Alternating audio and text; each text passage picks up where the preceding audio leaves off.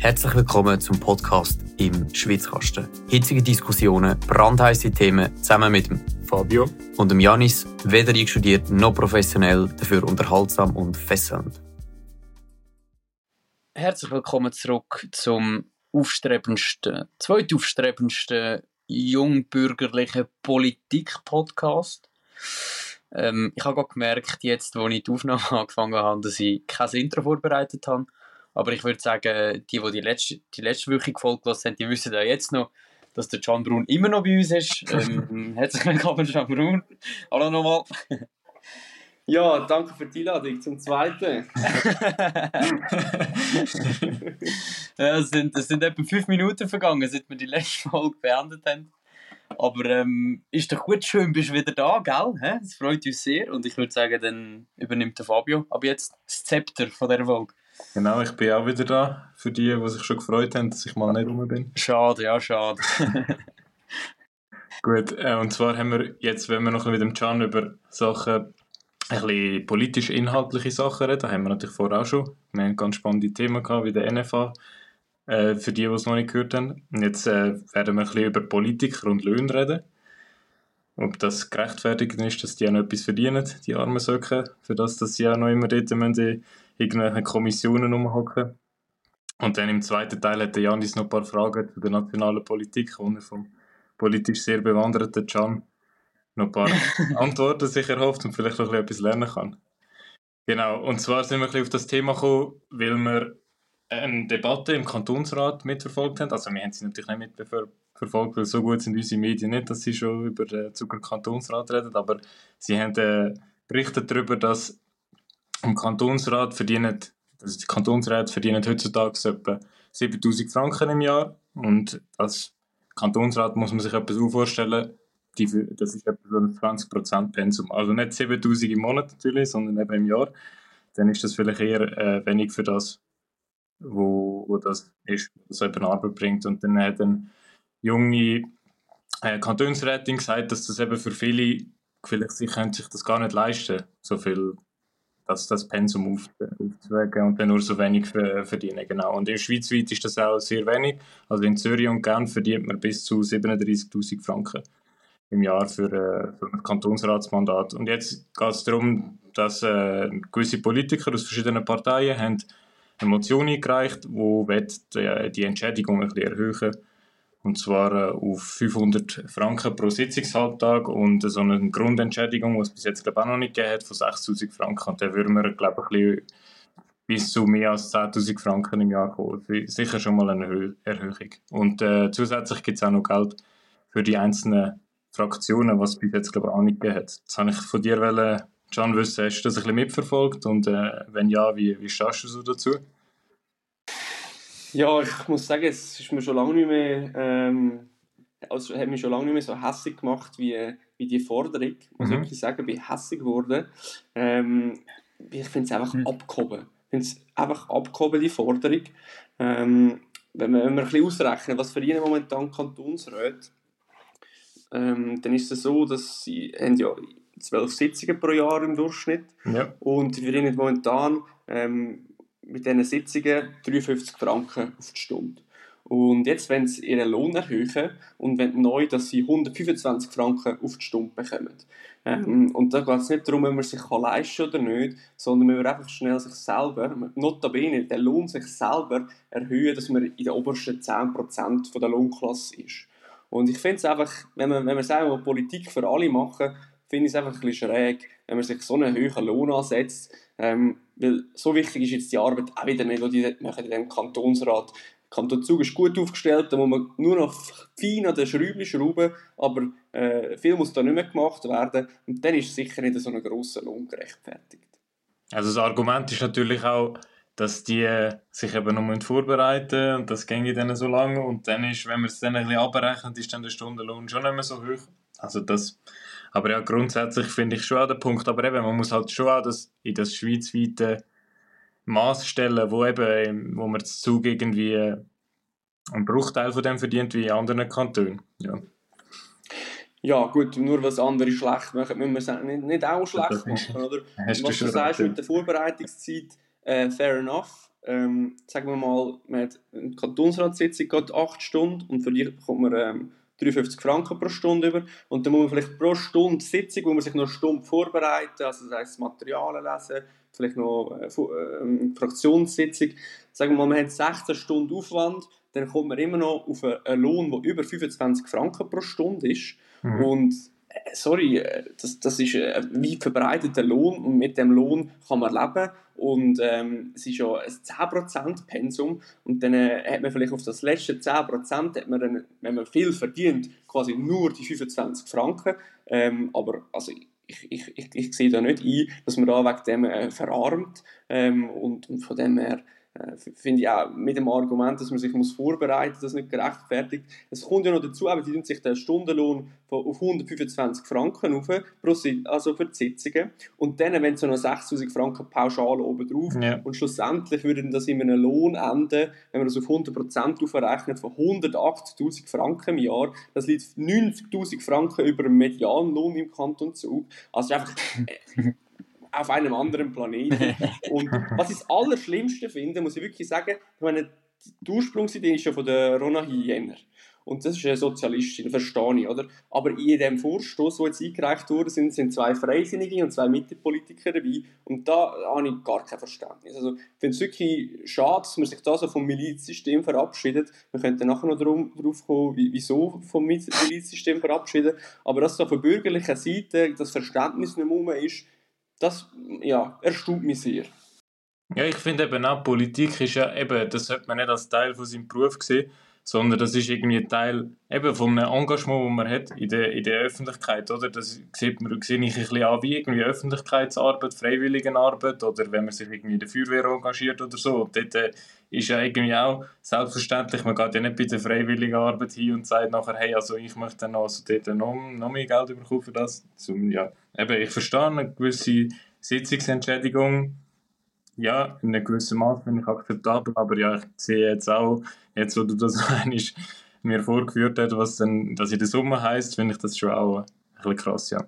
Oder findest du denn, man sollte das eigentlich blanco gratis machen?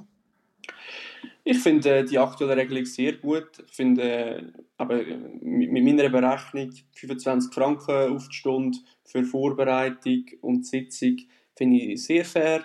Ähm, und man muss schon sehen, also wenn man Politik wegen Geld macht, hat man Politik nicht verstanden. Der Lohn von der Politik ist, dass man seine eigene Zukunft kann gestalten kann. Was gibt es geiler, als die eigene Zukunft gestalten? Ähm, und wenn das nicht Lohn genug ist und dann noch 25 Stutz oben drauf äh, pro Stunde, dann ja, hat man vielleicht auch nichts in der Politik verloren. Hey, schönes Statement, ja. Das lasse ich jetzt so stehen. Jetzt wollen wir noch eine Ebene weiter raufgehen, und zwar auf die nationale Ebene. Dort ist ja eher das Ding, dass man, äh, Politiker sagen immer, also sie sagen es nicht, aber man hat so die Wahrnehmung, dass die so viel zu tun haben, oder? Und dann haben sie so ganz viel Mandat und gibt irgendwie kaum noch einen Politiker, der nebendran noch Beruf, ist, Beruf hat, Unternehmer ist, tätig ist und so weiter. Äh, der Roger Köppel, prominenter Nationalrat, ist jetzt auch zurückgetreten und hat gesagt, oder er tritt nicht mehr an zu den Wahlen, so muss man sagen. Und hat gesagt, ja, er möchte sich jetzt eher auf sein Unternehmen, die Weltwoche, konzentrieren, weil sie sich irgendwie international expandieren möchte. Da kann man jetzt eben interpretieren, ob das stimmt oder nicht, aber es ist doch irgendwie ein Zeichen, oder jemand, der unternehmerisch tätig ist, der möchte sich jetzt lieber auf das fokussieren und sieht so ein bisschen das Nebeneinander geht irgendwie nicht mehr als realistisch an. Wie siehst du das? Ja, ich glaube, bei der nationalen Politik haben wir in den 90er Jahren den Fehler gemacht, dass man wirklich die ständige Kommission eingeführt hat. Ähm, und was heißt das? Ich meine, moment, also das Parlament tagt momentan dreimal im Jahr, viermal im Jahr, drei Wochen. Und mit diesen ständigen Kommissionen hat man einfach zwischen den Sessionen ähm, einfach auch die ganze Zeit mhm, Sitzungen. Mhm. Und das hat natürlich das Pensum unglaublich äh, erhöht und, und verunmöglicht es eigentlich äh, Unternehmer oder, oder, oder auch sonst äh, Berufstätige ähm, nebendran noch viel zu arbeiten. Ähm, dann, was natürlich auch ein Problem ist, ist die zu hohe Entschädigung, die man bekommt auf Bundesebene, wo dann einfach gar kein Anreiz mehr um ist, nebendran noch äh, einer beruflichen Tätigkeit nachzugehen. Und ja, das, das führt dazu, dass wir ein Berufsparlament haben äh, heutzutage, äh, auch wenn wir das nicht wollen, äh, wenn es offiziell keins ist, aber Ähm, die Leute die sich nur noch mit Politik beschäftigen und mit der Bürokratie und Politik. Und das ist ganz schlimm, weil die kommen durch das einfach in eine Bubble rein und, und sind nicht mehr wie die einfachen Leute. Und, und sehen nicht mehr die Probleme der einfachen Leute, gehen nur noch in 5-Sterne-Hotel schlafen, nur noch in die feinen Restaurants ähm, und wird wahrscheinlich alles noch zahlt irgendwie von einem Verband rundherum. Äh, man könnte alles auf Spesen essen. Die wissen, die haben gar keine Bodenhaftung mehr, gar keine Verwurzelung mehr. Und äh, darum finde ich, müssen wir unbedingt zurückgehen zu einem Milizparlament, äh, wo den Namen auch verdient. Und äh, zum Beispiel ein Vorschlag, den ich hätte, wäre, dass man ein Stellvertretersystem einführen könnte. Mhm. Dass man vielleicht, ähm, äh, vielleicht einen gewählten Nationalrat und wenn der vielleicht mal nicht an einer Sitzung kann, dann kann der zweite auf der Liste oder die zweite auf der Liste, könnte dann nachrutschen, oder? Mhm. Und mhm. äh, ins Parlament gehen. Und ähm, da, da ist, man, ist man auch variabel und was natürlich auch eine Möglichkeit wäre, das Parlament vergrößern. Und dann hat man vielleicht äh, nur noch eine Kommission und nur zwei Kommissionen ähm, und, und, so wirklich die Last verkleinern. Und ich finde, so ein Parlamentsmandat sollte nicht mehr als 40 Prozent einnehmen. Das sollte man auch daran können, können schaffen. Hm. Wie, du, wie du gesagt hast, ich finde, das ist auch mega wichtig, dass es, dass es nicht verloren geht, dass wir eben ein Milizsystem haben, wo die Leute aus irgendeiner beruflichen Tätigkeit rauskommen und dort auch ihre fachlichen Kompetenzen hernehmen. Ähm, dass es auch überhaupt kann funktionieren, so ein Milizsystem, oder? Wenn jetzt einer, sagen wir, irgendwie geht Politikwissenschaften studieren und nachher schlussendlich irgendwie in dem Parlament landet, dann hat er meiner Meinung nach nicht viele Kompetenzen, wo jetzt zum Beispiel einer hat, wenn er, sagen wir, eine berufliche Lehre macht und äh, nachher anfängt zu arbeiten und dann so irgendwie über Politik ähm, über, über das reinkommt und ähm, ja, wie du gesagt hast, oder? Es ist auch, der Politiker Politiker entgleiten Leute. Du hast, mhm. du hast die Nähe nicht mehr, oder? Du hast auch trotzdem, also ich glaube, es ist noch nicht so schlimm, wie es zum Beispiel irgendwo zu Frankreich ist, wo alle auf eine Elite-Uni gehen und mhm. einfach alle mal etwas ja, ja. Gleiches studiert haben und nachher irgendwann entscheidest du dich dann für eine, für eine Partei. Ähm, aber ich glaube, wir müssen wirklich aufpassen und dem Ganzen Sorge tragen, dass es auch so, dass es auch so bleibt oder dass wir wieder zu dem zurückkommen, was eigentlich ja angedenkt war. Mm, vielleicht ein Beispiel. Ähm, eine bekannte FDP-Nationalrätin hat letztes Jahr argumentiert, äh, sie hat für Kita-Subventionen gestimmt.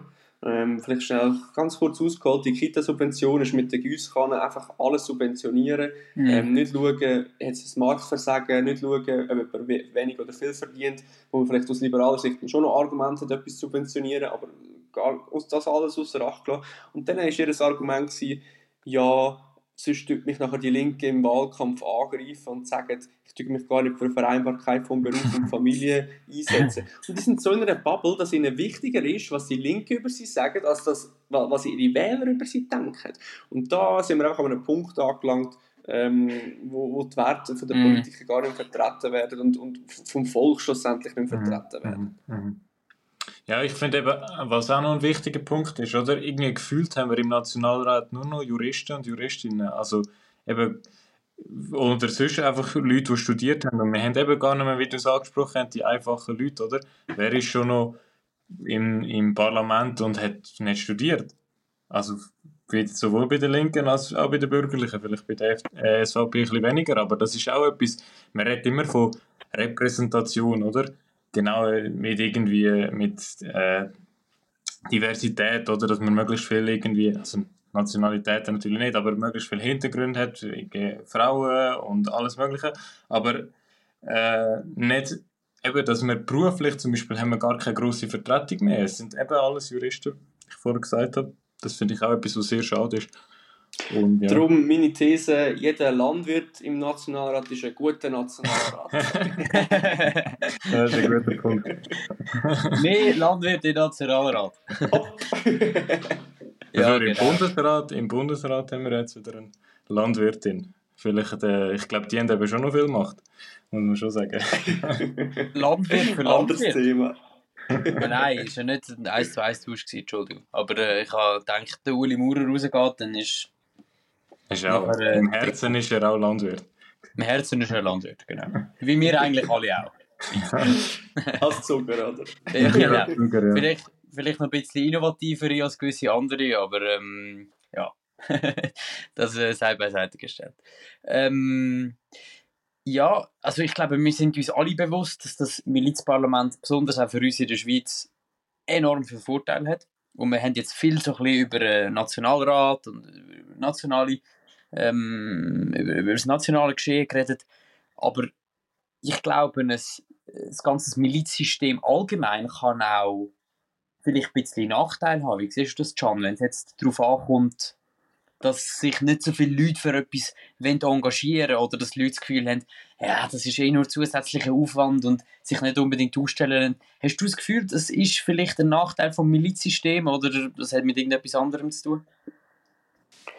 Also ich, ich sehe nicht das Desinteresse an unserem politischen System. Es sind immer sehr viele Leute, die kandidieren. Jetzt bei der Kantonsratswahl in Zug haben sehr viele kandidiert. Äh, bei den Nationalratswahlen kandidieren immer viele. Also ich sehe jetzt da nicht das Problem, dass irgendwie zu wenig Leute rum wären, die sich wegen dem Milizsystem äh, nicht mhm. engagieren Von dem her.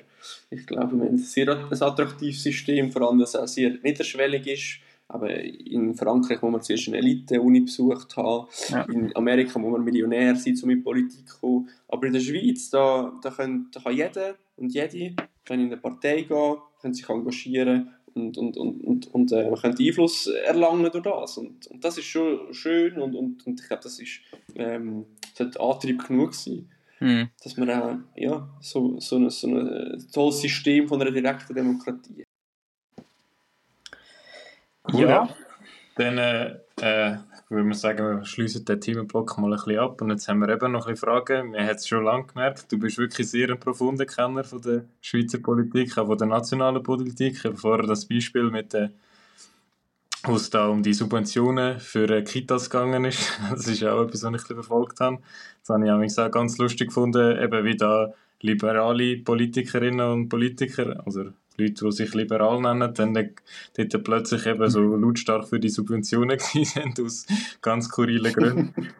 und so Sachen, da fragt man sich auch ein bisschen. Aber ja, der Janis, willst du gerade mal die erste Frage stellen? Ja, ist gut. Ähm, und zwar ist es so ein bisschen etwas, wo ich glaube, ähm, langsam wieder diskutiert wird, wenn es auf, auf die Wahlen zugeht, ist die Frage, wie wichtig ist eine starke SVP in der nationalen Politik für die FDP? Und wie soll die Beziehung zwischen den Parteien in Zukunft aussehen, dass beide davon können profitieren Siehst du das schon? Ich glaube, es ist sehr wichtig, dass, ähm, dass wir gut mit der SVP zusammenarbeiten können. Ähm, ich glaube, mit dem Aufstieg von der SVP in den 90er und den 0er Jahren ist sehr viel Geschirr kaputt gegangen weil die FDP und äh, die damalige CVP, heute heisst sie Mitte, haben sehr viel Macht müssen abgeben. Mhm. Und in der Politik, wenn man Macht muss abgeben dann hat man die anderen nicht mehr gern, oder? Und Medien, unsere linke Medienlandschaft hat es recht lang geschafft, so die SVP zu isolieren und so alle gegen die SVP, äh, die Operation Libero, wo das Lied immer gespielt hat. Aber was ich äh, spüre, ist, so, mit der Wahl vom Bundesrat Rösti hat es ein bisschen eine Zeitwende eingekehrt. Es ist nicht mehr so Feindschaft und es wird jetzt ein bisschen mehr zusammengeschafft. Ähm, ich habe das Gefühl, dass es könnte der bürgerlichen Schweiz ein Revival geben. Was jetzt passiert ist, oder? Man hat einfach immer mit links müssen zusammenarbeiten, weil die SVP und ähm, die FDP das nicht geschafft haben. Ich, mhm. ich will nicht jemandem die Schuld geben, ich glaube, es, ist, äh, es kann beidseitig sein. Aber äh, man hat einfach immer linke Politik müssen machen oder mitte-linke Politik und, und das ist einfach nicht gut für unser Land. Und wir haben seit immer in dieser Schweiz eine Mitte-Rechts-Mehrheit, ähm, mal ist sie grösser, mal kleiner, aber wenn man das konsequent durchzieht, dann kann man einfach das Erfolgsmodell Schweiz ähm, weiterführen und weiterentwickeln. Ähm, und wenn man das nicht macht, wenn man einfach sagt, ja, wir arbeiten nicht mit der SVP zusammen, ähm, dann wird unser, unser Land zugrunde gehen und, und äh, es, ist, es ist schon sehr viel kaputt gegangen in den letzten 10, 15 Jahren.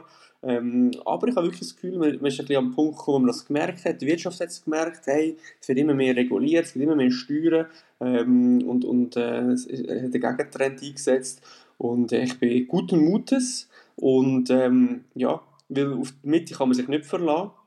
Der Gerhard Pfister ist eine Windfahne. Er will einfach im Bundesrat um, um, um, jeden Preis und hat einfach alle seine Prinzipien dafür aufgegeben. Ähm, er war ja früher wirklich der rechteste Mitte-Nationalrat ähm, und heute ist er für eine, eine Kriegsgewinnsteuer, heute ist er, also ich habe ich ha mal seinen, seinen Track Record im Parlament durchgeschaut, er hat sich zum Beispiel zu der Stempelsteuer enthalten, er war dafür gewesen, wenn er erst ähm, durchkam, dass 50% der USCD-Mindeststeuer mehr Einnahmen an Kantone gehen als 75%. Der Kanton ist mega krass von dem betroffen.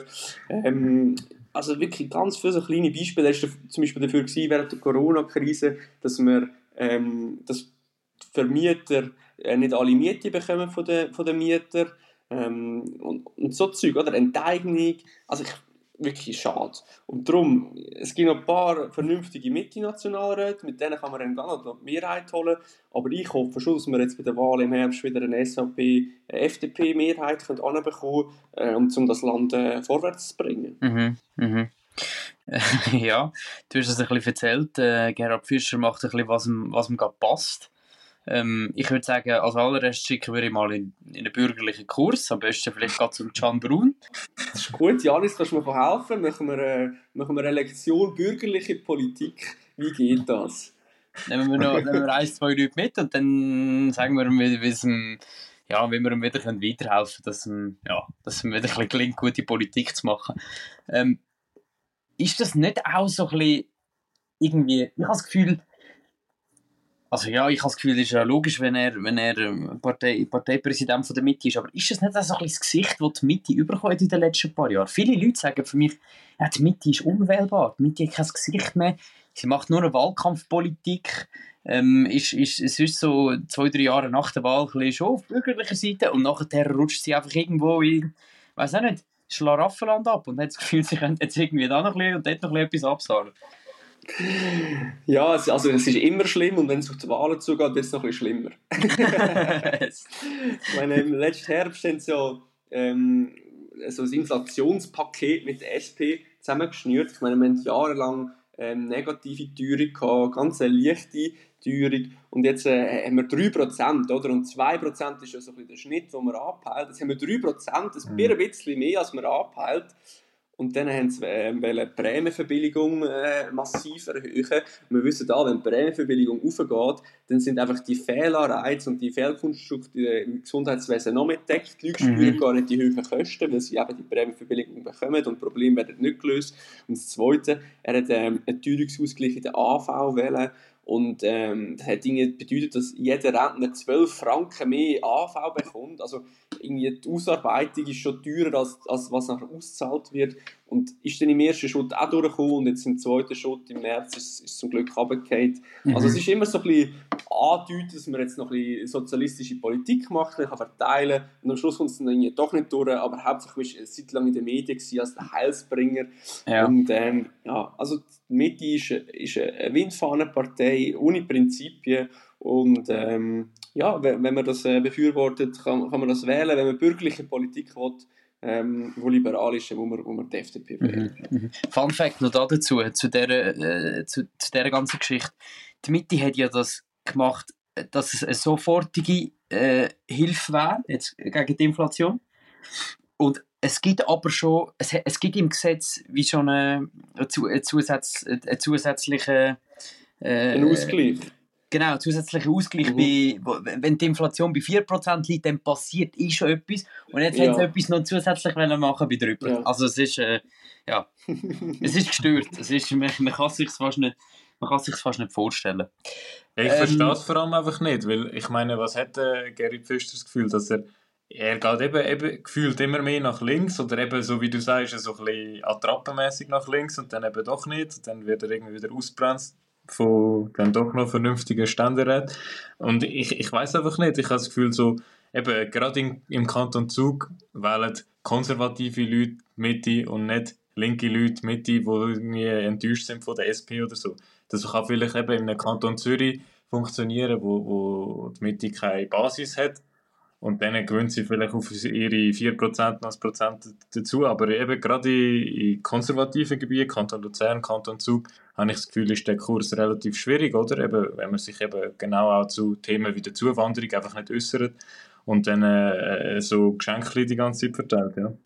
Das Nein, also das, da bin ich bei dir. Und ich meine, wenn er mal Bundesrat wird werden, der wird nicht von der Linken im Bundesrat gewählt, sondern von der, von der rechten Seite vom Parlament. Yeah. Und darum, also es, es, macht gar keinen Sinn. Und wirklich, was man muss loben, die Mittelständeräte sind momentan das Gewissen von dieser Nation und das Gewissen von der bürgerlichen Politik. Ohne die Mittelständeräte äh, hätten wir einen massiven Linksrutsch in den letzten vier Jahren, da können wir wirklich froh sein. Und ich möchte nochmal äh, loben, der Peter Hecklin, wirklich ein guter Ständerat von Zug, wählen den im Herbst zusammen mit dem Matthias Michel.